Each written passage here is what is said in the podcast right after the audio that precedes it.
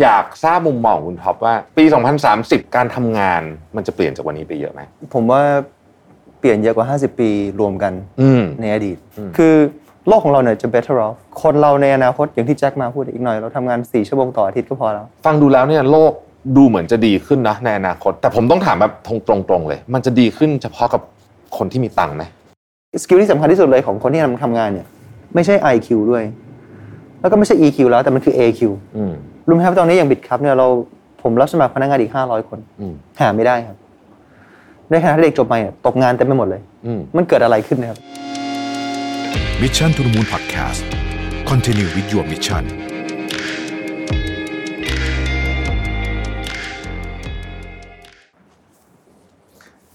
สวัสดีครับ วันนี้เนี่ยนะครับผมชวนคุณท็อปจิรายุทรัพย์ศรีโสภานะครับ ไม่ต้องแนะนำกันเยอะนะครับกรุ๊ปซีอของ BitCup Capital Holding นะฮะมาคุยกันถึงเรื่องที่ไม่ใช่คริปโตเคอเรนซีสักทีเดียวแต่ว่าจะมาชวนคุยกันถึงเรื่องของการคาดการณ์อนาคตปี 2030 นะครับ ซึ่งต้องบอกเลยว่าคุณท็อปเนี่ยเป็นคนที่มีมี vision เกี่ยวกับเรื่องนี้เนี่ยดีที่สุดคนหนึ่งที่ผมเคยฟังมานะครับวันนี้จะมาเจาะลึกแบบลึกจริง ๆ ว่า 2030 เราจะเห็นอะไรนะฮะเว็บ 3.0 จะมาเปลี่ยนแปลงโลกของเรายังไงบ้าง และที่สำคัญที่สุดเนี่ยต้องปรับตัวยังไง เพราะว่าหลายคนพูดนะครับว่ารถไฟความเร็วสูงขบวนเนี้ยที่กำลังวิ่งไปปี 2030 เนี่ยตกแล้วตกเลยไม่มีเวลาให้ขึ้นอีกแล้วนะครับโลกอนาคตจะเป็นยังไงจะสนใจน่าสนใจขนาดไหนนะครับยินดีต้อนรับคุณท็อปสู่ Mission to the Moon คุณท็อปสวัสดีครับ สวัสดีครับ สวัสดีครับ ไม่ต้องแนะนำอะไรกันมากนะฮะคุณท็อปนี่คนทุกคนรู้จักกันดีอยู่แล้ว เราชวนคุยกันวันนี้คงไม่ได้คุยกันเรื่องของคริปโตเคอเรนซีหรือว่าอะไรมากมาย แต่ว่าอยากจะชวนคุยเรื่องงานครับนะครับคุณท็อปช่วงนี้เนี่ยคนก็มีความกังวลจากความไม่แน่นอนหลายเรื่องโลกที่เปลี่ยนแปลงเร็วเนี่ยนะครับ อยากทราบมุมมองของคุณท็อปว่าปี 2030 อะไรอย่างเงี้ยหรือแถวๆนั้นเนี่ยการทำงานมันจะเปลี่ยนจากวันนี้ไปเยอะไหมคุณท็อปว่า ผมว่า เปลี่ยนเยอะกว่า 50 ปีรวมกันอ่าในในเศรษฐศาสตร์นะครับมันจะมีคำหนึ่งที่เรียกว่า marginal cost of production อืมนะครับแล้วทุกๆปีที่โลกเรา advance ไปข้างหน้ามากขึ้นนะครับมันมีเทคโนโลยีใหม่ๆที่ทำให้เราทำงานฉลาดขึ้น แล้ว output หรือ productivity มันมันมากขึ้น แต่ input เนี่ยมันน้อยลงเรื่อยๆใช่ไหมครับอย่างเมื่อก่อนเนี่ยเราจะผลิตแสงสว่างได้ทีหนึ่งเนะครับโดยเฉลี่ยมนุษย์เราเนี่ยต้องใช้ประมาณ 60 ชั่วโมงของ human labor เพื่อที่จะเข้าถึงแสงสว่าง แต่พอเราคิดค้นเทคโนโลยีที่เรียกว่าไฟฟ้าได้ คือเมื่อก่อนต้องไปล่าปลาวานแล้วก็ไปเอาน้ำมันมาทำเป็นเทียนไขเป็นเทียนอ่าเนี่ยฮะแต่พอเราคิดค้นไฟฟ้าได้เนี่ยจาก60 60 ชั่วโมงเนี่ยเหลือหนึ่งวินาทีอืม of human labor อืมที่จะเข้าถึงแสงสว่างได้ครับแปลว่าเรามีเวลาอีก 5 ชั่วโมงกับอีก 59 วินาทีที่ที่เราประหยัดเข้ามาได้อืมและเวลาตรงนี้ครับที่ 5 ชั่วโมง 59 วินาทีเนี่ยมันคือ holiday free from survival time อืม เราก็เอาเวลาตรงนี้มา invent เทคโนโลยีใหม่อีกทีหนึ่งอ่าสิ่งใหม่ๆ มันก็จะสร้างบนเทคโนโลยีจะสร้างบน on top of technology ไปเรื่อยๆ มันจะโตแบบ exponential ครับพอมันเป็น exponential curve เนี่ยมันแปลว่าในอีก 10 ปีข้างหน้าเนี่ยถึงปี 2030เนี่ยมันจะเร็วกว่า 50 ปีที่มันยังไม่ได้หักหัวขึ้นอ่าโอเคนะครับเพราะฉะนั้น the way we work ก็จะเปลี่ยนไปอย่างมหาศาล แล้วที่สำคัญผมคิดว่าไอ้ graph supply demand curve ที่เป็นกราฟที่ ที่ดังที่สุดเรียนกันตอนเด็กๆตอนสมัยเรียนมหาลัยมันมันไม่สามารถที่จะ apply ได้อ่าในอนาคตครับเพราะว่าสิ่งที่อยู่ under supply curve ทั้งหมดเนะครับคือบริษัทสามารถที่จะขายทุกราคาได้เลย เราจะเรียกว่า dynamic pricing อืมนะครับเพราะว่าต้นทุนจริง ๆ มันไม่มีแล้วครับนะครับเราสามารถที่จะใช้เครื่องจักรที่จะทำงานแทนคนได้เลย มันคือ marginal cost of production ที่มันจะวิ่งเข้าถึงจุดที่เรียกว่าศูนย์ต้นทุนคือศูนย์เนี่ยครับมากขึ้นเรื่อยๆเรื่อยๆทุกวงการอืมอย่างวงการที่เราเห็นมันวิ่งเข้าถึงศูนย์แล้วเนี่ย คือวงการสื่อสาร เมื่อก่อน cost of communication สูงมาก ใช่ แล้วคนก็ไม่ได้เข้าถึง communication ทุกคน communication เป็นสิ่งที่ขาดแคลนอืมในอดีต เราก็คิดค้นสิ่งที่เรียกว่า TCP/IP protocol ครับทำให้เราเกิด Skype เกิด Zoom ใช่ไหมครับ ทุกวันนี้เด็กรุ่นใหม่นี่โทรกันไม่ยอมวางเลย เห็นหน้าด้วย ข้ามอ่าประเทศใช่ต้นทุนคือศูนย์บาท marginal cost of production คือศูนย์บาทอืมแปลว่า service ที่เราจะ deliver ได้เนี่ยคือราคา anything จนถึงศูนย์อืมถูกไหมครับ จนสุดท้ายมันก็เกิดการแข่งขันที่ทำให้เราเนี่ยสามารถที่จะให้บริการได้ฟรีเลย อันที่สองเนี่ยเราเห็นได้ชัดเจนว่าเอ่อยกตัวอย่างอย่างอายุไขของมนุษย์ของมนุษย์เมื่อก่อน 30 ปี 100 ปีที่แล้วนะครับ1920 ตอนจบครับสงครามโลกครั้งที่หนึ่งนะครับ Spanish flu ตอนนั้นมีโรคเหมือนกันคล้ายๆโควิดอืมอ่าตอนนี้อายุไขของมนุษย์เรา70 80ปี ใช่ longevity นะครับมันมากขึ้นเรื่อยอืมๆแล้วเขาบอกว่าภายในปี 2025 ถ้าจำไม่ผิดนะครับหรืออีก 10 ปีข้างหน้า 2030นะครับ เขาบอกว่า longevity จะ exceed velocity นะครับหรือพูดภาษาไทยก็คือ มนุษย์เราจะเกิน 100 ปีอะครับเออเทคเทคโนโลยีจะทำให้อายุขัยของมนุษย์เนี่ยเกินครับ100 ปีสองสามวันที่แล้วผมอ่าน article หนึ่งอะครับ Warren Buffett หรือใครพูดนะครับว่า the lowest uh, income family เนี่ยอืมมีชีวิตการเป็นอยู่ที่ดีกว่า Rockefeller เมื่อสมัยก่อนร้อยสามร้อยปีที่แล้วที่เป็นมหาเศรษฐีทั้งหมด เพราะว่าก่อนจะเข้าถึงช็อกโกแลตได้หรือน้ำแข็งได้เนี่ยถือว่าเป็นต้องเป็นมหาเศรษฐีที่เข้าถึงได้ ทุกคนตอนนี้เข้าถึงเครื่องบินเข้าถึงช็อกโกแลตน้ำแข็งเป็นเป็น de facto standard กันหมดแล้วใช่ไหมอายุขัยมนุษย์เราดีขึ้นเรื่อย ๆ แล้วเทคโนโลยีก็มันทำงานแทนคนเรื่อยๆ เพราะว่ามันสามารถที่จะมาทำงานได้ฉลาดขึ้นดีขึ้นแถมมีสิ่งที่เรียกว่า AI ด้วยแปลว่างานที่เราทำอยู่ทุกวันนี้เนี่ยมันจะถูก replace ไม่ใช่แค่อ่าใน agriculture revolution ที่ผ่านมา ไม่ใช่แค่ manufacturing revolution ที่ผ่านมา แต่วงการ service หรือการบริการทั้งหมดเนี่ยมันจะสามารถที่จะถูก replace ด้วย AI อืมเพราะว่ามันเป็นการทุ่นความคิดนะครับไม่ใช่ทุ่นแรงเครื่องจักรมันฉลาดจนถึงกระทั่งมันสามารถที่จะคิดได้ดีกว่าเราแล้วอืมนะครับอย่างรถยกตัวอย่างอย่างรถที่ขับได้เองอย่างเงี้ยใช่คือโอกาสที่เขาจะชนคนตายเมื่อเทียบกับคนคนคนขับแล้วชนคนตายเนี่ยมันห่างกันไกลมากๆ เหมือนกับเครื่องคิดเลขอะเราคิดเลขในหัวเนี่ยโอกาสที่ใครจะคิดเลขผิดมากกว่ากันเนี่ยอืมมันห่างกันไกลมากๆใช่ไหมครับ Elon Musk บอกว่าต้อง เกิดใหม่ 99 ครั้งนะครับถึงจะเกิดอุบัติเหตุหนึ่งครั้ง ที่รถได้ขับเคลื่อนได้เอง ถึงแม้ว่าถ้าสมมติมันเกิดอุบัติเหตุหนึ่งครั้งเนี่ยมันก็อัปเดตซอฟต์แวร์ที่ทั่วโลกอ่าทำให้ยิ่งปลอดภัยกัน concurrently เนี่ยทั่วโลกเลยทีเดียว รวมๆกันแล้วเนี่ยมันจะทำให้อายุขัยมนุษย์เรายาวขึ้น บวกกับ productivity ที่มันมากขึ้น แล้วก็เทคโนโลยีที่มันแทนที่ทุกเซกเตอร์ได้แล้วเนี่ยโอ้ลองคิดภาพว่า the way we work จะขนาดไหน คือ โลกของเราเนี่ยจะ better off คนเราในอนาคตอย่างที่แจ็คมาพูดอีกหน่อย เราทำงาน 4 ชั่วโมงต่ออาทิตย์ก็พอแล้วอ่าใช่ไหมครับ เราจะมี holiday free from survival time มากขึ้นเรื่อยๆอืมแล้วคนลองคิดภาพในอดีตแล้วคนลองเอ้ยถ้าคนทำงานน้อยลง แล้วโลกของเราจะดีขึ้นได้ยังไง ลองคิดภาพเมื่อก่อนว่า เราต้องออกไปล่าประวานเพื่อที่จะเอาน้ำมันมาทำเป็นเทียนไข60 ชั่วโมง 60 ชั่วโมง human labor อืมที่ต้องเสียเวลาไปกับการสร้างแสงแสงสว่างให้กับคน แล้วมันเหลือแค่หนึ่งวินาที มนุษย์สู้เอาเวลา 5 ชั่วโมง 59 วินาทีไปทำอย่างอื่น ยังไงโลกก็ดีกว่าการที่จะเอา 60 ชั่วโมงมาสร้างเป็นเทียนไข เพราะเราคิดค้นไฟฟ้าได้แล้วอืม logic เนี่ยมันสามารถ apply กับทุกวงการได้ สังเกตว่ามนุษย์เราเนี่ยเก่งมากในการสร้างสิ่งที่มันขาดแคลนให้เป็นสิ่งที่มันไม่ขาดแคลน เมื่อก่อน communication การสื่อสารเป็นสิ่งที่ขาดแคลน เราก็คิดค้นเทคโนโลยีจนมันไม่ได้เป็นสิ่งที่ขาดแคลนอีกต่อไป แสงสว่างเป็นสิ่งที่ขาดแคลน เราก็คิดค้นจนแสงสว่างไม่ได้เป็นสิ่งที่ขาดแคลนอีกต่อไปอืมนะครับ เขาบอกว่า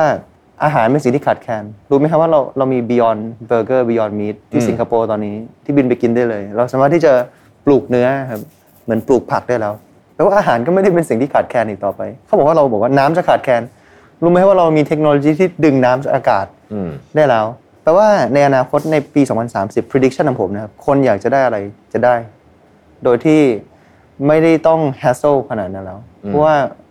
marginal cost of production มันคือศูนย์อื มมันไม่ใช่ zero sum game ครับครับแปลว่าถ้า productivity มันออกมามากขึ้นเนี่ยมันมีมากพอที่จะกระจาย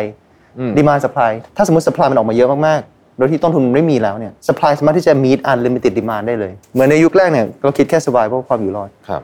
พอเทคโนโลยีมัน advance ปุ๊บเราก็มาพวกอ่า agriculture ทำงานในสวนในอะไรมากขึ้น พอเทคโนโลยีมันฉลาดขึ้นมันทำงานแทนคนในสวนใน agriculture industry ได้เนี่ยเราก็มีเวลามากขึ้นเราก็ไปทำงานในโรงงานอืม manufacturing แล้วพอ manufacturing มันมีเครื่องจักรมาทำงาน automation อะไรต่างๆเนี่ยคนเราก็มีเวลา free from survival time มากขึ้น เราก็ไม่รู้จะทำอะไรเราก็เปิดวงการใหม่ที่เรียกว่า services วงการให้บริการ แต่ตอนนี้เทคโนโลยีมันไปถึงวงการให้บริการแล้วเนี่ยไอเตอร์เราจะไม่ต้องทำงาน แต่ก็เข้ามีเข้าถึง product services เหมือนกันเพราะ machine มาทำงานให้แล้วใช่ไหมครับหรือมันก็จะเปิดวงการใหม่ ซึ่งเรายังไม่เคยคิดว่าวงการเนี้ยหลังจาก services ไม่ product services มันจะมีอะไรอีกที่มนุษย์เราเนี่ยเอาเวลาว่างของเราเนี่ยไปไป service ไปไป contribute ให้กับโลกของเรา ผมจำได้ในหนังสือของ professor Yuval Homo Deus เนี่ยบอกว่ามนุษย์ในยุคต่อไปเนี่ยจะไปตามหาความเป็น divine เป็นเข้าใกล้ความเป็น God มากขึ้น แบบว่าไม่ป่วยหรือว่าไม่แก่แก่เนาะแก่ช้าหรือว่าอีเวนว่าเคยมีในหนังสือเขียนบอกว่าความแก่เนี่ยอาจจะกลายเป็นโรคที่รักษาได้ด้วยซ้ำในอนาคตใช่ไหมใช่อาจจะอะไรเป็นอะไรแบบนั้น ซึ่งเป็นสิ่งที่เราวันนี้เราไม่ได้นึกถึงมาก แต่ว่าอีกสิบปีไม่แน่ใช่ครับทีนี้โอ้ใช่ไหมครับอะไรอย่างหรือขอหรืออะไรที่มีขอขอมากมายใช่ครับขอแอดนิดนึงครับไอภายใน 10 ปีถ้าบอกว่าไม่แก่เนี่ยอันนี้จริงเลยครับ มันจะมีสิ่งที่เรียกว่า biohacking อืมกับ bioengineering ฮะนะครับเหตุผลที่เราแก่เพราะว่าเซลล์เรามันสึกหรอใช่เราสามารถที่จะ enhance enhance เซลล์ทุกเซลล์ในร่างกายเราได้แล้วอืมแล้วในเมื่อเราสามารถที่จะปลูกเนื้อได้แล้ว ใส่สเต็มเซลล์ของวัวเข้าไปใน bioreactor เนี่ยในการปลูกเนื้อทำไมเราจะปลูกอะไรในร่างกายเราไม่ได้อ่าในอนาคตตับไตไส้พุงเนี่ยไม่ต้องรอคนมาบริจาคแล้วครับ ไม่ดีก็สามารถที่จะเปลี่ยนเอาเออเปลี่ยนเหมือนเปลี่ยนอะไรในรถยนต์อย่างเงี้ยครับอืมในร่างกายโดยที่ไม่ต้องรอให้คนมาบริจาคเราเอา DNA ของเราเนี่ยใช่ไหมครับอยู่ฝากเข้าไปใน biobank อืมซึ่งตอนนี้ biobank ที่ใหญ่ที่สุดคืออยู่ที่อังกฤษ มีทั้งหมด 5 0 0 0 0 0 คนแล้ว 5 0 0 0 0 0 patient เขาเก็บ data เนี่ยเป็น panel data มาระยะเวลานานมากๆแล้วเขาก็สามารถที่จะเอา data ตรงเนี้ยนะครับจะมาปลูกนะครับ stem cell ใหม่ของตับไตไส้พุงอะไรในร่างกายเราใหม่ หรือบางที เราสามารถที่จะมี preventive health care, health care เนี่ยอืมแทนที่จะเป็น cure พอเรามี data ที่ชัดเจนเราจะบอกได้เลยว่าเฮ้ย body type ของทุกคนมันแตกต่างกันทำไมเราต้องกินยาเม็ดเดียวกันในเมื่อ body type มันแตกต่างกันอืมบางคนต้องนอนกี่โมง บางคนต้องนอนกี่โมง บางคนต้องตื่นกี่โมงบางบางคนต้องห้ามกินนมตั้งแต่วันแรกก็ไม่ป่วยแล้ว เพราะว่า body type มันแตกต่างกัน มันมันควรจะ customize อ่ามมากขึ้น เพราะฉะนั้นคนก็จะป่วยน้อยลง มันจะเป็น preventive ครับ prevention อืมนะครับ ทำยังไงให้เราใช้ชีวิตแบบไหนที่เราไม่ป่วยตั้งแต่วันแรก แทนที่จะไปทำทีหลัง เพราะมันมี data ที่บอกชัดเจนเลย ฟังดูแล้วเนี่ยโลกดูเหมือนจะดีขึ้นนะในอนาคตตามที่คุณท็อปคิดเนี่ย แต่ผมต้องถามแบบตรงๆเลย มันจะดีขึ้นเฉพาะกับคนที่มีตังค์ไหมในอนาคตใช่อืมคือโลกของเราดีขึ้นในภาษาอังกฤษเราเรียกว่า absolute poverty มันน้อยลงครับเพราะว่าการเป็นอยู่ดีขึ้นทุกคนเข้าถึงน้ำแข็ง ทุกคนเข้าถึงช็อกโกแลตนะครับทุกคนเข้าถึงการสื่อสาร ทุกคนเข้าถึงแสงสว่างเนี่ย ชีวิตการเป็นอยู่ของคนที่ไม่ได้มีเงินเยอะเนี่ย ดีกว่า Rockefeller คนที่รวยที่สุดในร้อยกว่าปีที่แล้วอืมใช่ไหมครับนี่คือ absolute poverty แต่ถ้าเปรียบเทียบกับคนที่อยู่ใน generation เดียวกันเนี่ยอืมมันจะมีอีกอย่างหนึ่งคำว่าสิ่งที่เรียกว่า relative poverty อืมไอ้ relative poverty เนี่ยมันแย่ลงอืม absolute poverty ดีขึ้นอ่าโอเค relative poverty คืออะไร คือคนที่เข้าใจเทคโนโลยี ก็สามารถที่จะตักน้ำที่มันขึ้นอย่างมหาศาลเนี่ยอืม นะครับ reap benefit ได้ผลประโยชน์อย่างมหาศาล ในขณะที่คนไม่สามารถที่จะเข้าใจเทคโนโลยีได้เนี่ยจะถูก left behind อืมเป็นคน consume ไม่ใช่เป็นคนที่ create อืมนะครับล่าสุดผมเพิ่งไปเช็คนะครับเศรษฐีที่รวยที่สุด 10 คนแรกของโลก คือถ้าเราเราไม่ได้มอง list ปัจจุบันนะครับ เราคิดในหัวก็คงจะมีบิลเกตส์วอร์ n บัฟเฟตชื่อเดิมๆใช่ไหมครับแต่ล่าสุดพอผมไปดูอะ top 10 คนที่รวยที่สุดในโลก รู้ไหมครับว่า 8 คนใน 10 คนมาจากวงการเทคโนโลยีแปลว่าโลกของเราขับเคลื่อนด้วยเทคโนโลยีเป็นหลักแล้วอืมคนที่ได้ประโยชน์จริง ๆ คือคนที่เข้าใจเทคโนโลยีอืมคนที่เอาเทคโนโลยีใหม่ ๆ มา เปลี่ยน business model ต่างๆครับที่เกิดขึ้นมาได้นะครับแปลว่ามันเกิดสิ่งที่เรียกว่าดิจิทัลดีวายอืมเกิดขึ้นมา ถึงแม้ว่าโลกของเราการมาอยู่ดีขึ้นแต่ดูปัจจุบันเนี่ยครับมันเหมือนกับเราอยู่ 2 โลกครับโลก2ใบใช่โลกใบที่1นะครับบอกว่าโอ้ต้องตัดตัดงบพนักงานไล่พนักงานออกอืมตัดราคา บีบต้นทุนสินค้าให้ไม่สูงแล้วลดราคาเพื่อที่จะตัดราคากันเพื่อความอยู่รอด Red Ocean ทุกคนทำเหมือนกันได้ ไหนจะมีอินฟล t ชันที่สูง 7%สูงที่สุดในรอบ 50 ปีของอเมริกา ไหนจะมีสงครามยูเครน รัสเซียที่จะทำให้เกิด cost push inflation ใช่นะครับที่จะทำให้ต้นทุนสินค้าสูงขึ้นอืมใช่ไหมครับเพราะว่ายูเครนก็เป็นเหมือนกับ food factory ของยุโรปทำให้ราคาของอาอาหารสัตว์เพิ่มขึ้นเนื้อสัตว์ก็จะเพิ่มขึ้นเพิ่มขึ้น energy price มันก็จะเพิ่มขึ้น คือโลกที่หนึ่งเขาบอกว่ามันไม่ใช่โลกที่มันมีมันมีความมั่นคงอยู่เลยครับ full of uncertainty ครับโลกใบที่หนึ่งในขณะเดียวกัน รู้ไหมว่าสองปีที่ผ่านมาเนี่ย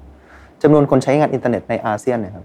เพิ่มขึ้นถึง70ล้านคนอืมมีเหมือนกับประเทศไทยโผล่ขึ้นมาอีกหนึ่งประเทศที่เป็น internet user สองปีแรกก่อนหน้านี้ย้อนกลับไป ไม่มีคนใช้งานอินเทอร์เน็ต70ล้านคนที่เพิ่มขึ้นจาก280ล้านคนนะครับเป็น350ล้านคน ใน2ปีที่ผ่านมา เรารู้ไหมครับว่าทุกๆคนที่เป็น internet user ที่โผล่ขึ้นมานะครับ9ใน10คนเป็นดิจิตอลดิจิตอลคอน sumer อืมนะครับแปลว่าอะไรครับแปลว่านี่คือ growth engine ใหม่ที่เกิดขึ้นมานะครับเหมือนกับประเทศไทยโผล่ขึ้นมาอีกประเทศหนึ่งที่เพิ่งเริ่มใช้อินเทอร์เน็ตเป็น แล้วใช้อินเทอร์เน็ตเป็นเขาก็ consume เขาก็จ่ายทันทีเลย9ใน 10 คนเป็น digital consumer ทันทีเลยนะครับโลกอีกใบหนึ่งเนี่ยปรากฏว่าลูกค้าโตขึ้นอย่างมหาศาลนะครับโตเป็นพันเปอร์เซ็นต์รับสมัครพนักงานไม่ทันขยายออฟฟิศไม่ทันนะครับ มันเกิดอะไรขึ้นครับอืมแล้วสังเกตว่าโลกใบที่สองเนี่ยที่รับสมัครพนักงานไม่ทันนะครับขยายออฟฟิศไม่ทันเนี่ยส่วนใหญ่จะอยู่ในวงการ digital economy อืม technology sector ทั้งนั้นเลย มันเกิดดิจิทัลดี i d อืมและ impact เนี้ยถ้าบอกว่าในปี 2030 เนี่ย มันจะยิ่งหนักขึ้นอืมคนมันจะเป็นสิ่งที่เรียกว่า winner takes all นะครับสังเกตไหมครับว่าตอนนี้อ่า the biggest tech company นะครับ Apple Google Microsoft ใช่ไหมครับ ซึ่งหัวเว่ยนะครับอาลีบาบาอะไรพวกนี้ครับ มันเริ่ม overlap กันแล้วอืมพอเขา winner takes all ในวงการเขาเขาเริ่มที่จะ spin off มาทำนาฬิกาบ้างอืมทำมือถือบ้างใช่ไหมครับ มันเริ่มที่จะขยายมาในวงการอื่นมากขึ้นทำแว่นตาบ้าง มันเริ่มที่จะกินกันเองแล้วอะครับอืมแล้วสุดท้ายคนที่ อยู่รอดก็คือคนที่ให้บริการอ่าสินค้าหรือการบริการที่ดีที่สุด เพราะมนุษย์เราทุกยุคทุกสมัยครับ เกิดมาเราต้องการสิ่งที่มันดีที่สุดเร็วที่สุดถูกที่สุด แล้วส่วนใหญ่เทคโนโลยีเนี่ย productivity มัน exceeds human capability อะครับอืมเราจะไปล่าปลาวานให้ไม่ต้องหลับไม่ต้องนอนยังไง ก็สู้สู้คิดคนไฟฟ้าไม่ได้ถูกไหมครับอืมพอบริษัทเทคโนโลยีมันสามารถที่จะให้บริการได้ดีกว่า มัน bridge expectation gap ของคนเนี่ยได้ดีกว่านะครับ demand ก็จะไปฝั่งนู้นหมด consumption purchasing power ก็จะวิ่งเข้าไปที่อ่า บริษัทเทคโนโลยี company ทั้งหมดเนี่ย digital divide เนี่ยมันจะหนักขึ้นเรื่อยๆเรื่อยๆอืมผมคิดว่าอีก prediction หนึ่งของผมนะครับภายในปี 2030เนี่ยมันต้องมีเอ่อสิ่งที่เรียกว่า UBI ทุกประเทศนะครับอย่างน้อยการันตีว่าต้องมี discussion แบบหนักๆไปทุกประเทศ ก็คือ universal basic income อืมเอาแล้วคนที่ไม่สามารถที่จะปรับตัวได้จะทำยังไงล่ะแล้วประเทศไทยเขาบอกว่าเอ้ยถ้าให้ launch UBI ตอนนี้เนี่ยมันมันไม่ feasible มันไม่ feasible เพราะว่าอ่าคนเงินที่ต้องจ่ายเนี่ยมันเยอะกว่า ไม่รู้จะเอาเงินตรงนี้มาจากไหน ในอนาคตเนี่ย productivity จะสูงมากของบริษัทที่ที่เข้าใจเทคโนโลยีแล้วเอาเทคโนโลยีมาใช้เนี่ย เราจะไม่ใช่เป็น progressive tax system เหมือนปัจจุบันแล้วนะครับไม่ใช่ tax ทุกคนเท่ากันแล้วตาม bracket อย่างนี้ มันจะ tax ไอ้ตรงที่เป็น heavy winner ครับเยอะๆ เยอะกว่าคนอื่นเยอะมากๆนะครับแล้วก็เอาเงินตรงเนี้ยมา subsidize ไอ้ UBI มากขึ้น แต่สุดท้ายสังคมเราจะอยู่ได้ดีขึ้นเพราะไอ้ไอ้ winner ตรงเนี้ยมันจะผลิตสินค้าได้มากกว่าคน ทุกคน เพราะว่าเทคโนโลยีมันมันมัน productivity มันแซงคนทั่วไปอยู่แล้วนะครับซึ่งผมคิดว่าโลกของเราดีขึ้น ในเธอในในมุมของ absolute poverty หรือพูดอีกมุมหนึงคือ standard of living อืมชีวิตการเป็นอยู่ของคนเราดีขึ้นครับสินค้าถูกลงบริการดีขึ้น เข้าถึงความสามารถใหม่ๆที่มนุษย์เราไม่เคยทำได้มาก่อนในอดีตอะไรที่ยังที่เราคิดว่าเป็น luxury ในวันนี้เนี่ยจะเป็น common man accessible accessible product อืมในอนาคตอย่างเช่นสมมติ private jet ใช่ไหมครับที่ตอนนี้ยังคิดว่าเป็นเอ่อเอ่อ privilege ใช่ในอนาคตก็จะเป็น sharing ride sharing economy อืมที่ทุกคนเข้าถึงใช่ไหมครับ standard of living จะดีขึ้น แต่สิ่งที่มันจะแย่ลง แล้วก็ปฏิเสธไม่ได้คือ relative poverty relative poverty หรือ inequality ครับมันจะหนักขึ้นเรื่อยอืมๆแล้วผมบอกได้เลยครับ การมาของเว็บ 3.0 นะครับ infrastructure ใหม่ทั้งหมด AR VR technology หรือ metaverse เนี่ย มันจะยิ่งทำให้ re- relative poverty เนี่ยยิ่งหนักเลยครับ ระหว่าง digital economy กับ physical economy เนี่ยมันจะยิ่งทิ้งห่างกันมหาศาลเลยเออจริงๆเว็บ 3.0 ก็เป็นเรื่องที่ผมอยากชวนคุณท็อปคุยนะเว็บ 3.0 คืออะไรครับ เล่าให้เราฟังนิดนึงได้ไหมคือตอนนี้เราเข้าสู่ยุคสมัยที่ 3 ของอืมของอินเทอร์เน็ตแล้วครับนะครับเราผ่านเว็บ 1.0 มาแล้ว ซึ่งมันเกิดตอนปี 1990 ถึงปี 2000อืมนะครับแล้วเว็บ 2.0 เนี่ยก็เกิดปีตอนตอนปี 2000 ถึงปี 2010 2020 20 ปีที่ผ่านมา เว็บ 3.0 เนี่ยมันมันเพิ่งเกิดตอนปี 2021 ถึงปี 2030 ซึ่งก็เป็น time frame ที่เรากำลัง predict กันในอีก 10 ปีข้างหน้าพอดีใช่นะครับเว็บ 1.0 คืออะไรจำอินเทอร์เน็ตในยุค 1990 ถึงปี 2000 ได้ใช่ไหมครับประสบการณ์การใช้อินเทอร์เน็ตตอนนั้นคือช้าอ่ามันมันช้าแล้วก็ทำอะไรไม่ได้นอกจากอ่านได้อย่างเดียวอืมมันเป็น one way communication one way communication infrastructure ของอินเทอร์เน็ตในยุคนั้นก็คือ โทรศัพท์บ้านโมเด็มที่ต่อกับอินเทอร์เน็ตที่ต้องภาวนาให้ติดเถอะติดเถอะใช่ไหมครับในยุคนั้น คอมพิวเตอร์ที่เครื่องเท่าตู้เย็นเดสก์ท็อปใหญ่แพงด้วยๆแพงมาก หรือ private server ที่ต้องการห้องกันอืมแอร์ติดแอร์กันห้องติดประตู เพื่อที่จะมีกว่าจะมีเว็บไซต์หนึ่งได้เนี่ยต้นทุนมหาศาลแต่อย่างน้อยมาจนต้อง cost of production มันคือศูนย์อืมมันไม่ต้องผลิตกระดาษโยนเข้าบ้านให้ทุกคนไปอ่านเป็นหนังสือพิมพ์ต้นทุนมันไม่โตตาม มันตีพิมพ์แค่ครั้งเดียวทุกคนทั้งทั้งประเทศอ่านได้หน้าเดียว อย่างน้อยมันก็แก้ไข real sector problem ได้ตรงที่ว่ามัน scale ได้อืมต้นทุนมันเท่าเดิม capex opex fix แต่ output เนี่ยมหาศาลจะอ่านเท่าไหร่ก็ได้อืมแต่มันก็ยังเป็น one way experience พอปี 2000มาปี 2010เนี่ยมันเกิด browser revolution อืม2010มา2020 มันเกิด smartphone revolution อืมรวมๆเนี่ยมันคือเว็บ 2.0 เว็บ 2.0 คืออะไรก็คือ มันไม่ใช่ read only ละเหมือนเว็บ 1.0 มันคือ read and write อืมใช่ไหมครับเราสามารถที่จะอ่าน แต่เราสามารถที่จะ คอมเมนต์อืมแชร์ feedback peer to peer เด็กอายุ 13 อยากจะเขียน blog post ให้คนอ่านทั้งโลกก็ก็เขียนได้เลยโดยที่ไม่ต้องเป็นเจ้าของ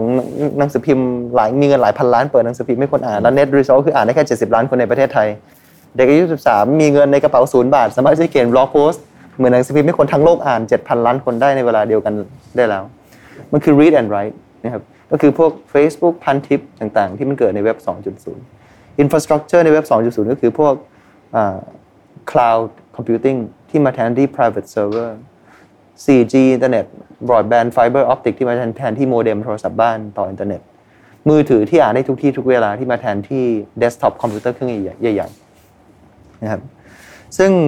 อันนี้ก็คือประสบการณ์ที่เราผ่านมาใน 20 ปีที่ผ่านมา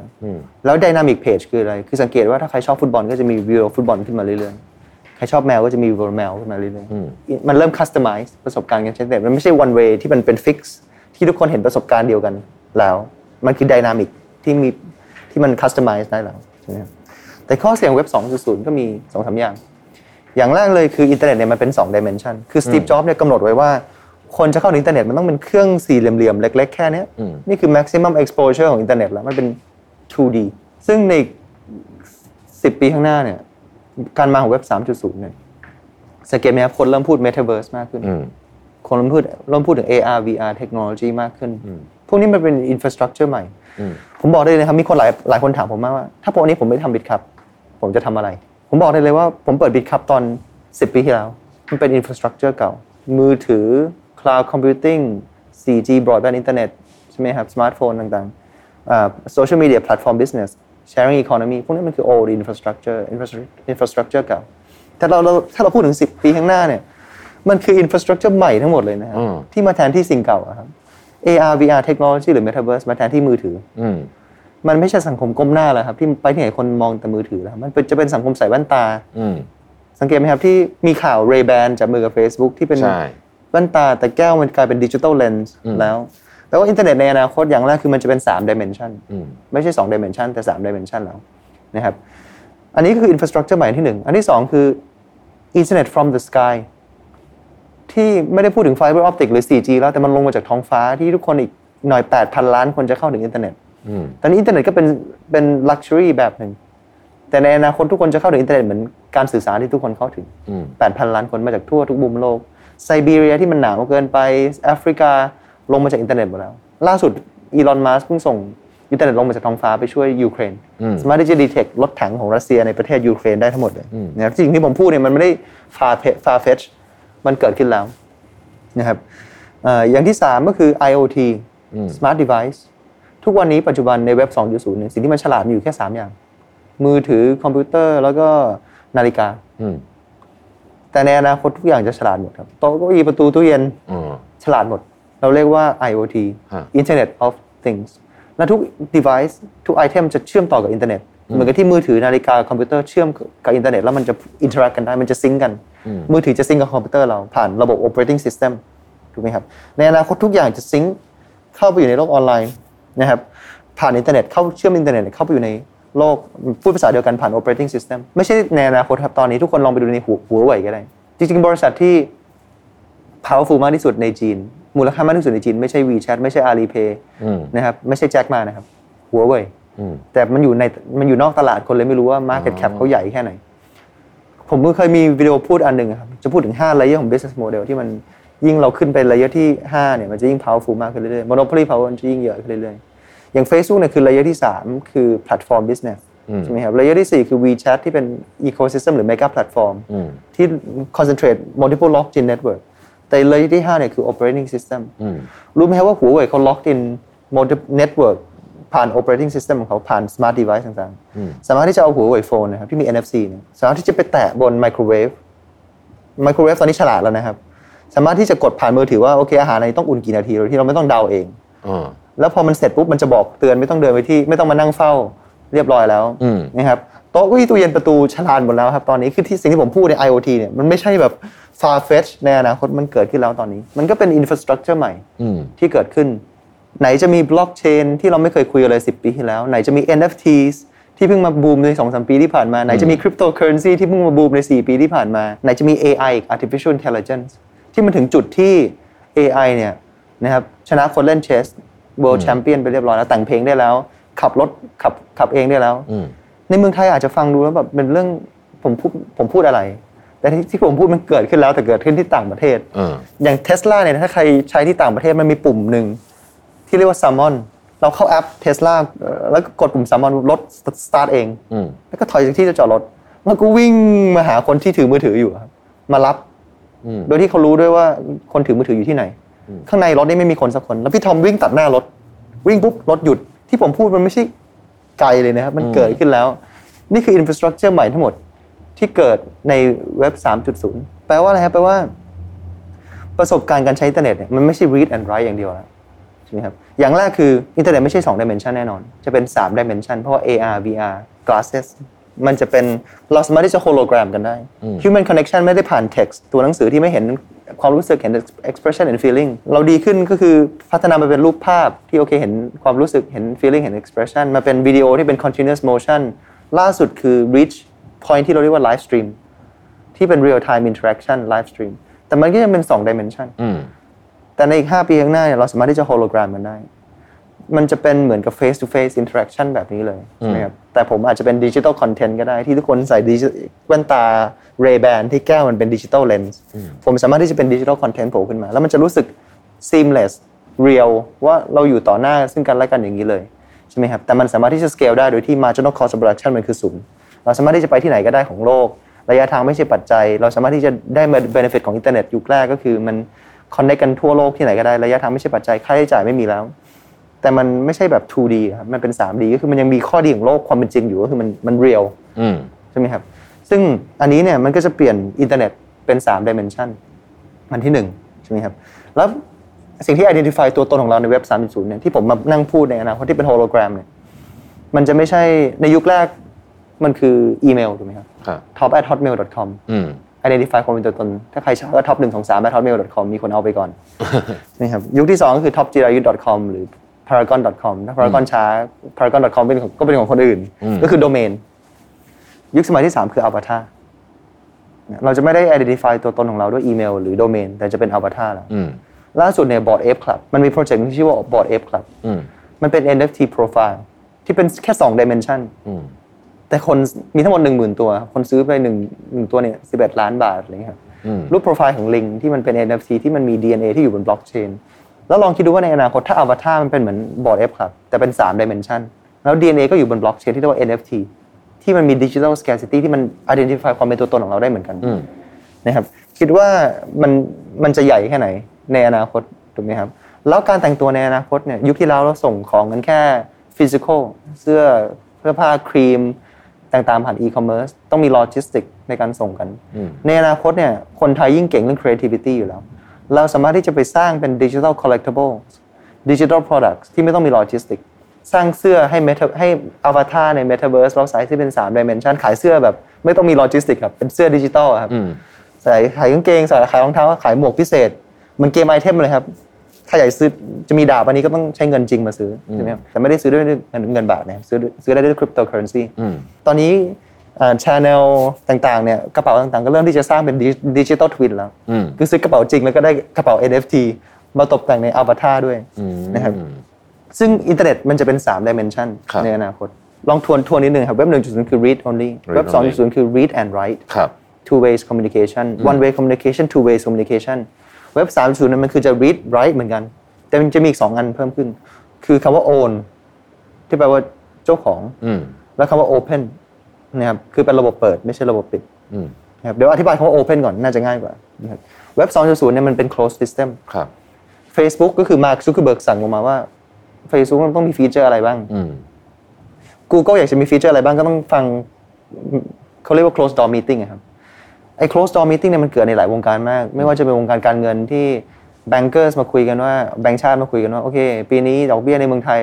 อ่า interest rate กี่เปอร์เซ็นต์ดีอืมคนไม่กี่คนมากำหนด ให้คนทั้งประเทศฟังว่าเงินเฟ้อควรจะกี่เปอร์เซ็นต์ closed door meeting bankers มาคุยกัน closed door behind closed door ว่าโอเคต้องมีฟีเจอร์อะไรบ้างให้คนไทยใช้ ให้คนทั้งโลกใช้ innovation มันมาจาก top down อืมใช่ไหมครับ Facebook Google เหมือนกันมาจาก top down ไม่ใช่แค่วงการการเงินทุกวงการมาจาก top down แต่ในอนาคตเนี่ยทุกอย่างจะเป็น open source แล้วทุกคนสามารถที่จะ contribute นะครับ invention ใหม่ๆ ได้แล้วในเว็บ 3.0 มันจะพัฒนาแบบ open ทุกวันนี้ข้อเสียของ close คืออะไรคือ Facebook เนี่ยไม่มีทางแชร์ data ของเราอืมกับ Microsoft ไม่มีทางแชร์ data ของเรากับ Google อืมต่างคนต่าง abuse abuse database ของตัวเองอืมจนถูกเรียกเข้าไปในคอนเกรสไม่รู้กี่ครั้งแล้วอืม Data มันไม่ไม่มีสิ่งที่เรียกว่า interoperability อืมแล้วก็ไม่ใช่แค่ Facebook อย่างเดียวด้วยครับ วงการ healthcare ตอนนี้ก็เจาะเลือดแล้วเจาะเลือดอีก เปลี่ยนโรงพยาบาลแล้วเปลี่ยนโรงพยาบาลอีก ไม่มี interoperability ของ data อืมใช่ไหมครับ ในอนาคตเนี่ยมันจะเกิด free flow ไม่ใช่แค่ free flow of information อย่างเดียว ไม่ใช่ free flow of people อย่างเดียว แต่จะเกิด free flow of capital ด้วย อันนี้คือ 3 เทรนด์หลักครับ free flow of information free flow of people แล้วก็ free flow of capital free flow of information เราพูดกันแล้วก็คือเรื่องของ digitization ครับทุกอย่างจะเป็นจะถูก digitize หมดแล้ว ไม่ว่าจะเป็นข้อมูลทุกชนิดนะครับ free flow of people เนี่ยเราพูดเรื่องของ globalization พูดมาสักพักหนึ่งแล้ว แต่ free flow of capital เนี่ยมันคือ blockchain ใช่ไหมครับอันนี้ก็เป็นอีกหนึ่งใน infrastructure หนึ่งของเว็บ3.0 ที่จะทำให้เราเนี่ยสามารถที่จะแชร์ข้อมูลกันแบบ open แชร์มูลค่ากันแบบ open เราสามารถที่จะ digitize ไม่ใช่แค่ข้อมูลแต่ digitize value ได้แล้วนะครับ เพราะว่าอะไรเพราะว่า blockchain มันมี digital scarcity ไงอย่าง NFT ที่เก็บที่เป็น DNA ที่เก็บอยู่บน blockchain เนี่ยมันจำกัดจำนวนของรูปภาพได้แล้วว่ามันมีแค่หนึ่งหมื่นตัวที่เป็นบอร์ด F Club มันถึงราคาถึง 11 ล้านบาท ที่ identify ความเป็นตัวตนของเราได้ เพราะมันผูกเป็น digital twin กับกับเราได้ว่านี่คือท็อปจิรายุทธเป็นอวตารของท็อปจิรายุทธนี่คือ identify ความเป็นตัวตนของเรา ไม่ใช่คนอื่นมาปลอมเป็นท็อปจิรายุทธในโลก3 dimension ในอินเทอร์เน็ตในยุค 3.0 ความหมายคำว่า open ถ้าอธิบายง่าย ๆ ก็คือยกตัวอย่างอย่าง Nokia 3310 กับ iPhone อืมมันเป็น closed กับ versus open system อืมโนเกียสามสามหนึ่งศูนย์ซีอสั่งออกมาว่ามือถือต้องโอเคโทรออกได้นะ ส่ง SMS ได้นะ เล่นเล่นเกมงูได้นะ จบ end of in- end of innovation ใช่ไหมอืมแต่ iPhone นี่พอ Steve Jobs สร้างแอปพลิเคชัน Store มาปุ๊บอืมไม่ต้องมานั่งคิดเลยว่าหนึ่งมือถือสั่งอาหารได้นะ มือถือเรียกแท็กซี่ได้นะ มือถือโอนเงินข้ามประเทศได้นะ มือถือแชร์รูปภาพอินโนเวชันมาจากคนทั่วโลก เรียกหมอฟันอะไรได้มันแล้วแต่คนจะคิดสร้างเป็นแอปพลิเคชันข้างใน มันเป็น Open System ใช่ไหมครับแล้วลองคิดดูครับระยะยาวเนี่ย Open จะชนะ Close อืมเมื่อก่อนที่จะมีวิกิพีเดียมันจะมีสิ่งที่เรียกว่า Encarta อืมที่เป็น closed loop version ของของ Microsoft ใช่ไหมของ Microsoft อ่าตอนแรกก็ชนะอืมแต่ระยะยาว in the long run เนี่ยอืมยังไง Open System ก็ชนะอืมใช่ไหมครับซึ่งโนเกียสุดท้ายก็มี iPhone ที่มาระบบเปิดที่ชนะอืมเพราะฉะนั้นในเว็บ 3.0 เนี่ยในอนาคต invention เนี่ย feature ต่างๆเนี่ยมันจะเป็น Open System อืม นะครับมันจะเกิดสมมติเราเข้าแบงก์เอาวงการการเงินให้ทุกคนสามารถที่ที่จะ relate ได้ได้ง่ายหน่อยสมมติเราเข้าแอปแบงก์ปัจจุบัน มันจะมี feature อะไรบ้างโอเคโอนเงินนะอืมใช่ไหมครับอ่าสมมติกู้เงินขอกู้เงินอะไรอย่างเงี้ยครับแต่ฟีเจอร์ข้างในเนี่ยมันยังถูกพัฒนาจาก closed door meeting อืมแต่ในอนาคตเนี่ยมันจะเป็น open financial web open banking ขึ้นมา open open banking ก็คือ data มันจะเกิด interoperability ระหว่างแบงก์กันแล้ว ที่อังกฤษก็เริ่มแล้ว open banking ใช่ไหมครับ open financial web คืออะไร คือมันจะมีฟีเจอร์ต่างๆอ่าเราจะเรียกว่า DeFi ก็ได้ decentralized finance อืมนะครับเราสามารถที่จะกู้เงินได้นะครับ โดยที่ไม่ต้องมีตัวกลางแล้วผ่านโปรโตคอลนะครับผ่าน coding ผ่าน logic ของเลขได้เลย ในเมื่อเงินมันเป็นดิจิตอลแล้วเราก็สามารถที่จะโค้ดทุกอย่างได้แล้ว เพราะเงินมันเป็น computer program ถ้าเงินเป็น computer program financial service ก็ programmable มันก็โปรแกรมได้แล้ว เราสามารถที่จะกู้เงินถอนขอกู้ขอกู้ให้กู้ได้โดยที่ไม่ต้องมีตัวกลางผ่าน smart contract เราสามารถที่จะระดมทุนระดมทุนได้แล้ว ICO IEO นะครับอ่าโดยที่ไม่ต้องมีตัวกลางนะครับเราสามารถที่จะแลกเปลี่ยนเงินตราผ่าน DEX Decentralized Exchange Protocol ซึ่งเป็นอีก protocol หนึ่งโดยที่ไม่ต้องมีตัวกลาง เมื่อก่อนเราก็มี Super Rich อืมสามารถแลกเปลี่ยนเงินตรา มีแบงก์ ในการให้กู้ขอกู้กับให้กู้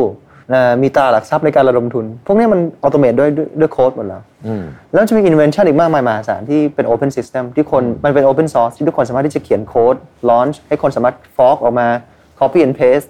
customize ได้หมดแล้วเป็น open อืมแล้วแบงก์แอปในอนาคตเนี่ยแบงก์จะคุมแค่ application layer ที่เป็น customer facing ที่เขาทุกคนเข้าถึงครับแต่ in app in app features เนี่ยไม่ต้องคิดเอง invention มาจากคนทั่วโลกอืมเหมือนกับ Steve Jobs ที่สร้างแค่หน้ากากอะครับอืม iPhone in app คนทั่วโลกช่วยกันคิด เป็น open system ใช่ไหมครับ ซึ่งอินเทอร์เน็ตในอนาคตมันก็จะเป็น open อันนี้คือแค่วงการการเงินอย่างเดียวอืมแต่อีกหลากหลายวงการเนี่ยมันก็จะเป็นรูปแบบเดียวกันที่เป็น open invention มาจากคนทั่วโลก data มัน interoperability อีกหน่อยอ่าไปที่เซ็นทรัล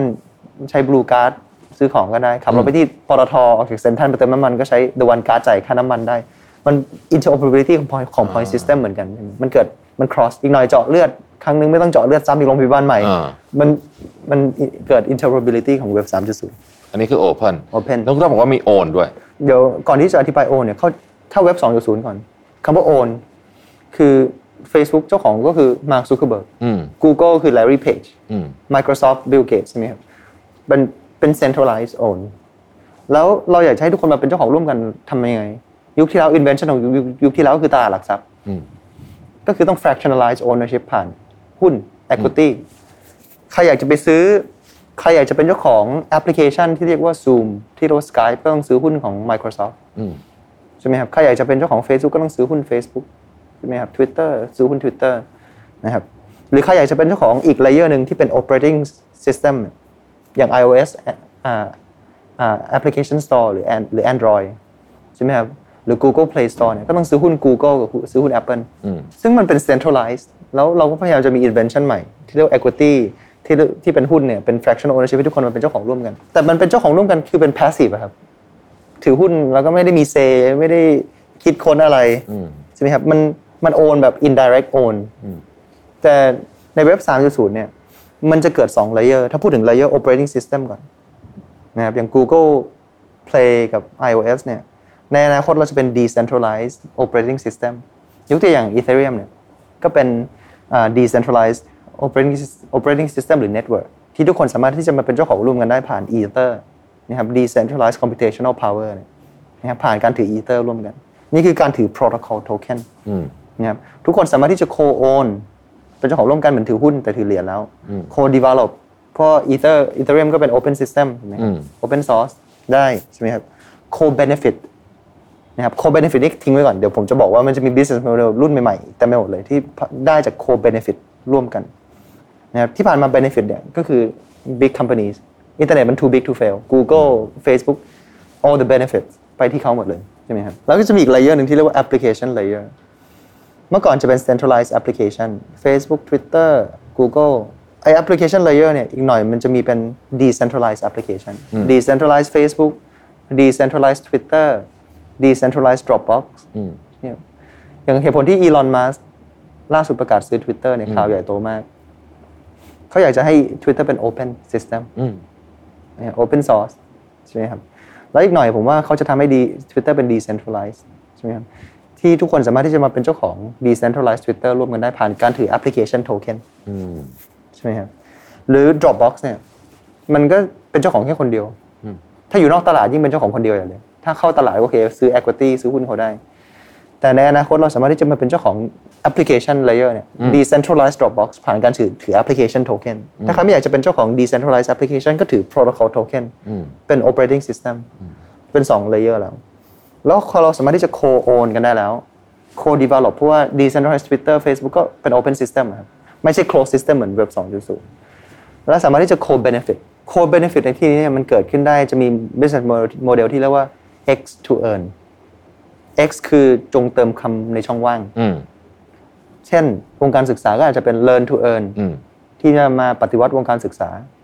เรียนแล้วได้เงินอืมวงการเกมก็คือ play to earn อืมที่จะมาปฏิวัติวงการเกมนะครับ วงการเพลงก็จะมีเป็นสิ่งที่เรียกว่า listen to earn ฟังเพลงแล้วได้เงิน วงการโฆษณาที่จะมาถูกปฏิวัติก็คือ watch to earn ดูโฆษณาแล้วได้แล้วได้เงินอืม วงการออกกำลังกายก็คือ exercise to earn ออกกำลังกายแล้วได้เงิน สามารถที่จะมี X to earn ผ่าน token economy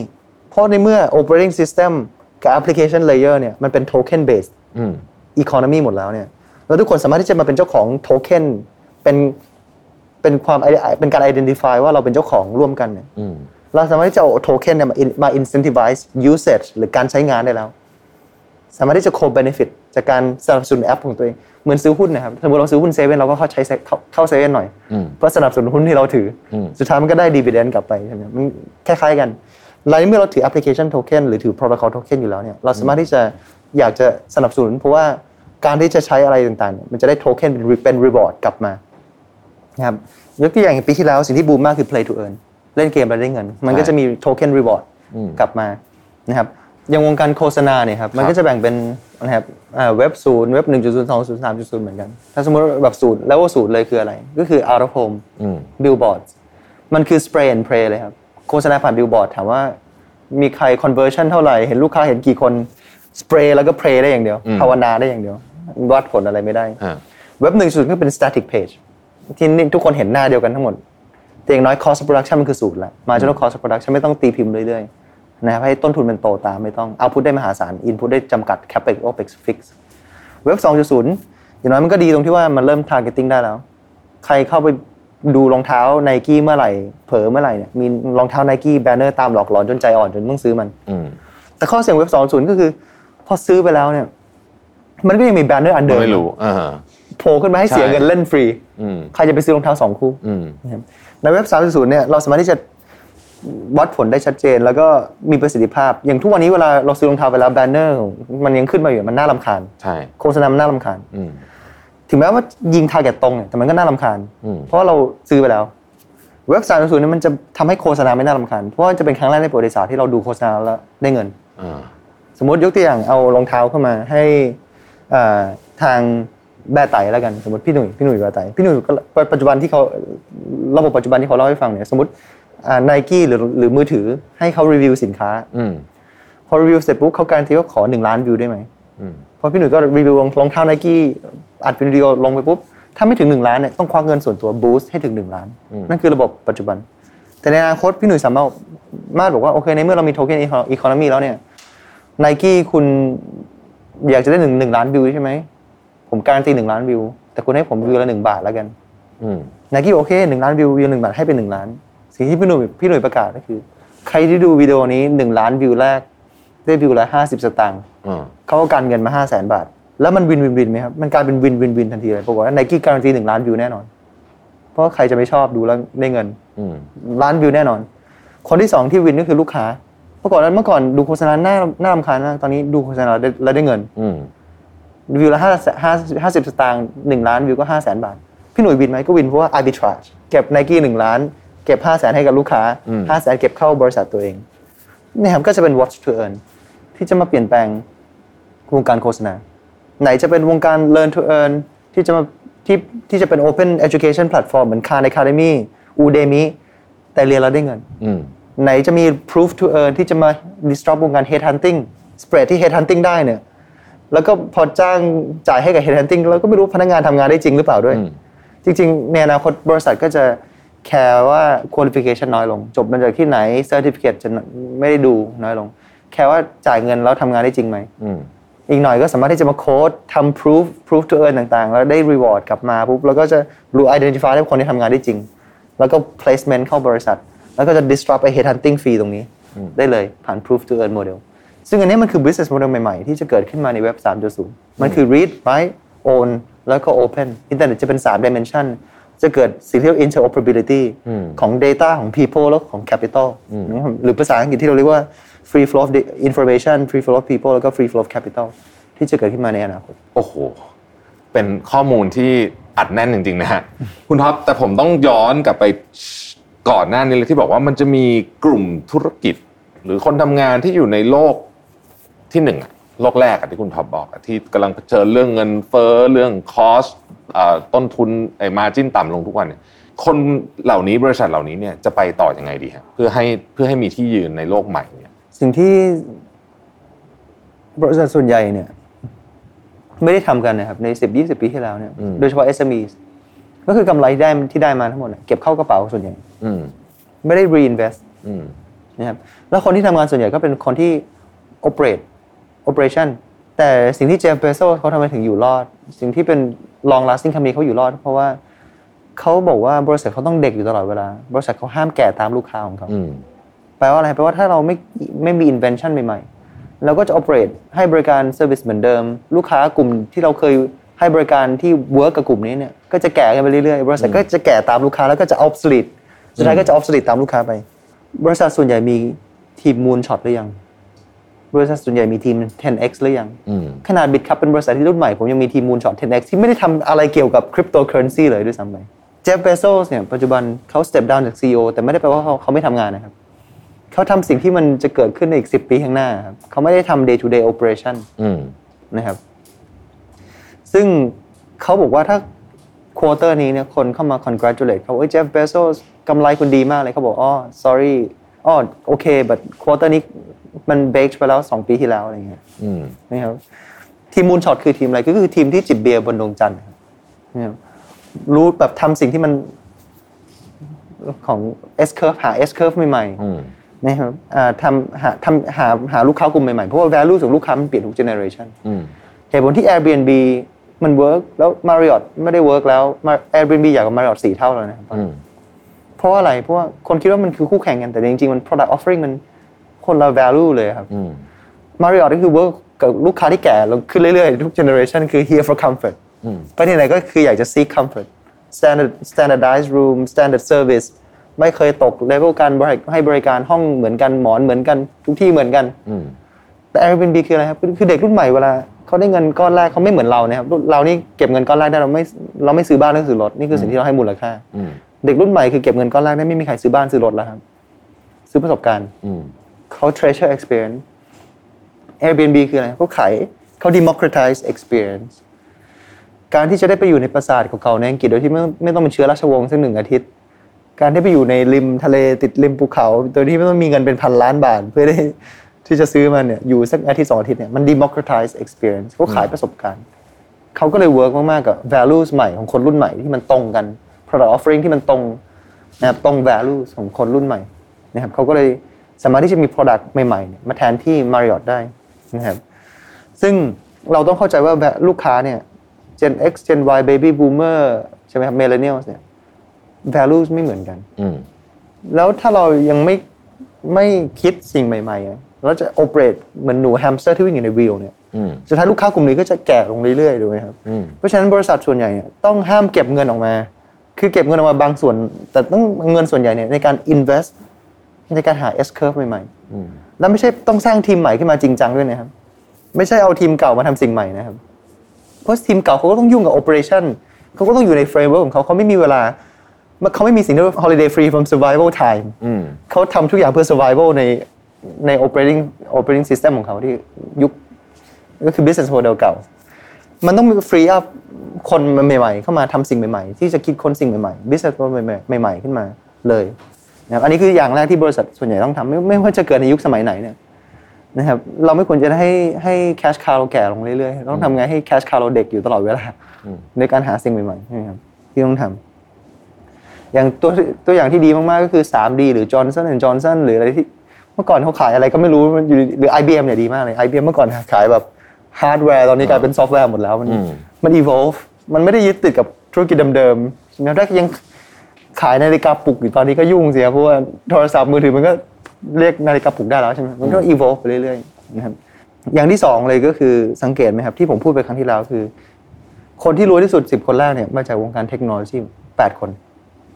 เพราะว่าในอนาคตคือโลกของเราจะขับเคลื่อนด้วยซอฟต์แวร์ จะขับเคลื่อนด้วยเทคโนโลยีอืมเพราะฉะนั้นเราต้องเป็นเทคโนโลยี first company อืมที่ให้บริการอะไรบางอย่าง ไม่ใช่ให้บริการอะไรบางอย่างแล้ว embrace technology อืมใช่ไหมครับ อย่างแบงก์ก็เริ่มบอกแล้วว่าเขาไม่ใช่ financial company เขาเป็นเทคโนโลยี company ที่ให้บริการทางการเงินอืมเราต้องเป็น tech first นะครับความจริงมี thought leader หลายคนที่ไม่ใช่ผมพูดนะครับ ไม่ว่าจะเป็นจอห์นแชมเบอร์สนะครับ MIT Sloan อ่า MBA โปรแกรมเขาพูดหมดเลยว่าภายในอีก 10 ปีข้างหน้า ซึ่งมันก็เป็น time frame ที่เรากำลัง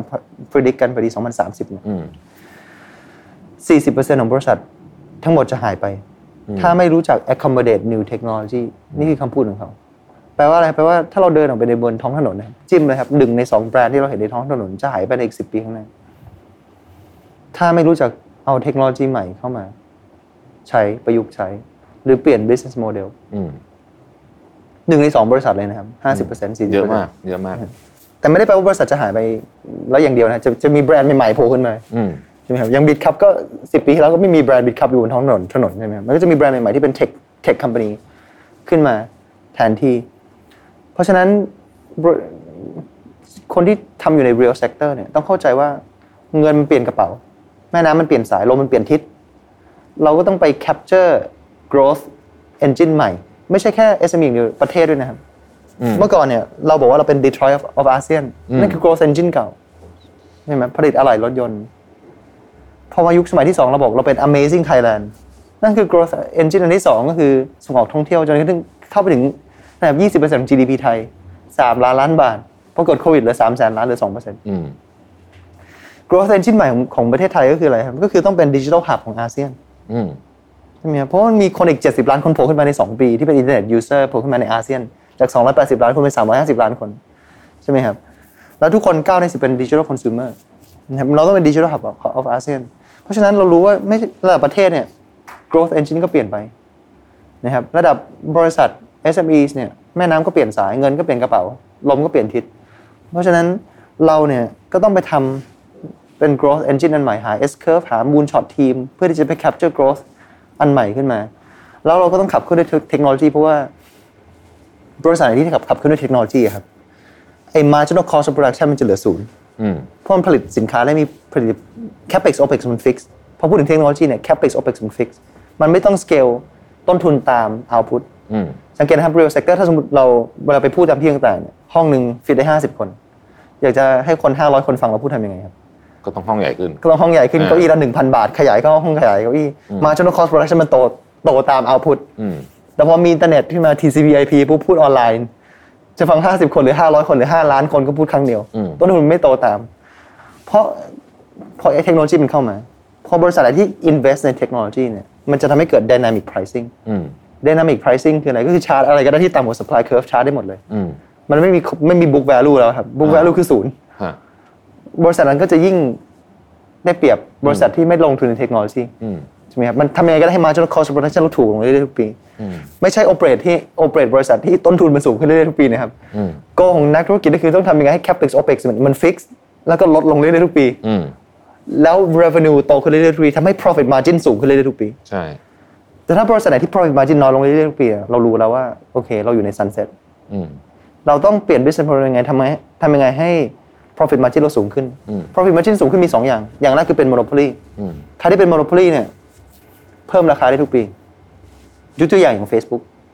เขาเพิ่มราคาโฆษณาเนี่ยทุกปี ลูกค้าทำอะไรได้ครับด่าด่าได้อย่างเดียวได้อย่างเดียวใช่แต่สุดท้ายก็ใช้เขาอยู่ดีอืม profit margin ก็สูงขึ้นเรื่อยๆทุกปีเขาเป็น monopoly อันที่หนึ่งหรืออันที่สองการที่จะให้ profit margin สูงขึ้นคือราคาไม่ต้องปรับ แต่ capex opex ต้องถูกลงเรื่อยอืมๆโดยการลงทุนในเทคโนโลยีเพื่อที่จะทำให้ marginal cost of production มันลดลงอืมพวกนี้เป็นสิ่งที่ SME ต้องต้องเริ่มทำนะครับเริ่มปรับตัวให้ได้ครับโอ้โหเข้มข้นจริงๆนะฮะคุณท็อปสุดท้ายแล้วคำถามสุดท้ายจริงๆเอ่อคนทำงานทำไงดี ต้องปรับตัวโอ้โหฟังก็ต้องปรับเยอะมาก ตัวคนทำงานเอง as a ปัจเจกเนี่ย เราต้องทำไงบ้างครับ ตอนนี้มันเกิดดิจิ t a ลดี i d e อืมไม่ใช่แค่ระดับบริษัทอย่างเดียว แต่ระดับคนทำงานด้วยอืมรู้ไหมครับตอนนี้อย่างบิดครับเนี่ยเราผมรับสมัครพนักงานอีก500คนอืมหาไม่ได้ครับ ในขณะที่เด็กจบใหม่อะตกงานเต็มไปหมดเลยอืมมันเกิดอะไรขึ้นนะครับในเมืองไทยอ่าโอเค มันเกิด human capital gap อืมที่ใหญ่มากที่มหาลัยไม่สามารถสอน skill set ที่ตรงกับตลาดที่ตลาดต้องการให้กับคนที่เรียนที่มหาลัยได้อืมจบมามี skill set ไม่ตรงกับตลาดอืมนะครับเราจะทำยังไงให้ human capital เนี่ยนะของประเทศไทยเนี่ยสามารถที่จะ reskill ตัวเองให้มี skill set ที่เหมาะกับโลกอนาคตได้อืมทำยังไงต้อง unlearn assumption เก่าๆ unlearn skill set เก่าๆ แล้วก็ relearn สิ่งใหม่ให้ได้ ในอนาคตมหาลัยคงไม่ใช่อ่าลูกค้ามหาลัยคงไม่ใช่เด็กม .6 อย่างเดียว แต่เป็นคนที่ทำงานสักพักหนึ่งแล้วด้วยอืมที่ต้อง re skill up skill ตัวเอง เพื่อที่จะมี skill set ที่สอดคล้องกับโลกใหม่ๆซึ่งปัญหาเรื่อง human capital gap ตรงนี้เนี่ยไม่ได้มีแค่ในเมืองไทยนะครับอืมปีปัจจุบันรู้ไหมครับที่เยอรมนีดิจิทัลสกิล w o r k e r หรือมนุษย์ทองคำเนี่ยขาดแคลนถึง5 0 0แสนคนตอนอืนี้มที่ขาดตลาด ไม่ใช่เพราะว่าคนไม่ตกงานนะคนตกงานมีเยอะมาก แต่ไอ้มนุษย์ทองคำเนี่ยที่เราเรียกว่าดิจิทัลสกิล w o r k e r เนี่ยอืมขาดแคลนตลาดถึง 5 0 0แสนคนที่เยอรมนีอืมแล้วเขาบอกอีกไม่นานอีกสองสามปีจะถึง 5 ล้านคน แล้วอีกไม่นานจะเกิดสิ่งที่เรียกว่า fight over talent talent war อืม resources แปลว่าในอนาคตบริษัทเนี่ยไม่ได้แข่งกันแค่ในประเทศแล้วนะครับทุกบริษัทจะเป็น international global company ที่พูดภาษาอังกฤษหรือภาษาจีนเป็นหลัก แล้วทุกคนทำงานที่ไหนก็ได้เป็น remote first company อืมยิ่งโควิดเนี่ยทำให้เราเห็นได้ชัดเจนว่าทำงานที่ไหนก็ได้แล้วอืมไม่มีใครกลับไปที่ออฟฟิศกันแล้วอืมนะครับแปลว่าเราจะเป็น global company กันหมดทุกคน แล้ว resource จะเกิดแย่งกัน ใครที่มนุษย์ทองคำก็จะไหลตามบริษัทที่ให้ incentives ที่ดีที่สุดทำอะไรที่มัน inspire ที่สุด ที่มันมี impact ที่ดีที่สุดใช่ไหมครับ mission driven organization purpose driven organization แล้วก็มี incentives ที่ดีที่สุดเนี่ย มันจะเกิด fight over resource หรือ talent ที่มันเป็นกลุ่มมนุษย์ทองคำตรงเนี้ยที่มันขาดแคลนมันเกิดดิจิทัลดี i d เหมือนกันมนุษย์ทองคำเนี่ยโอ้โหผมไปสู้ Google Facebook ตอนนี้ฟาดเงินกันแหลกลานนะครับ benefit วิ่งเข้าไปที่กลุ่มคนที่เข้าใจเทคโนโลยีอีกแล้วอืมคนที่ไม่เข้าใจเทคโนโลยีหางานกันไม่ได้สักทีอืมมันเกิด digital divide เกิดขึ้นมานี่มันถึงจะต้องเกิดสิ่งที่เรา B อ่า universal UBI ครับ universal basic income อืมที่จะ equalize impact นี้ให้มัน ไม่แย่ขนาดนั้น ซึ่งผมคิดว่ามันสำคัญมากนะครับ ที่ระดับคนทำงานเนี่ย อย่าคิดว่าอ่าทำงานมานานแล้ว ฉันโอเคแล้วเก่งที่สุดแล้วไม่ใช่นะครับเพราะโลกมันเปลี่ยนตลอดเวลาอืมแล้วโลกมันเปลี่ยนในเรทที่เร็วขึ้นเรื่อยๆแปลว่าสิ่งที่เรียนรู้มาในอดีต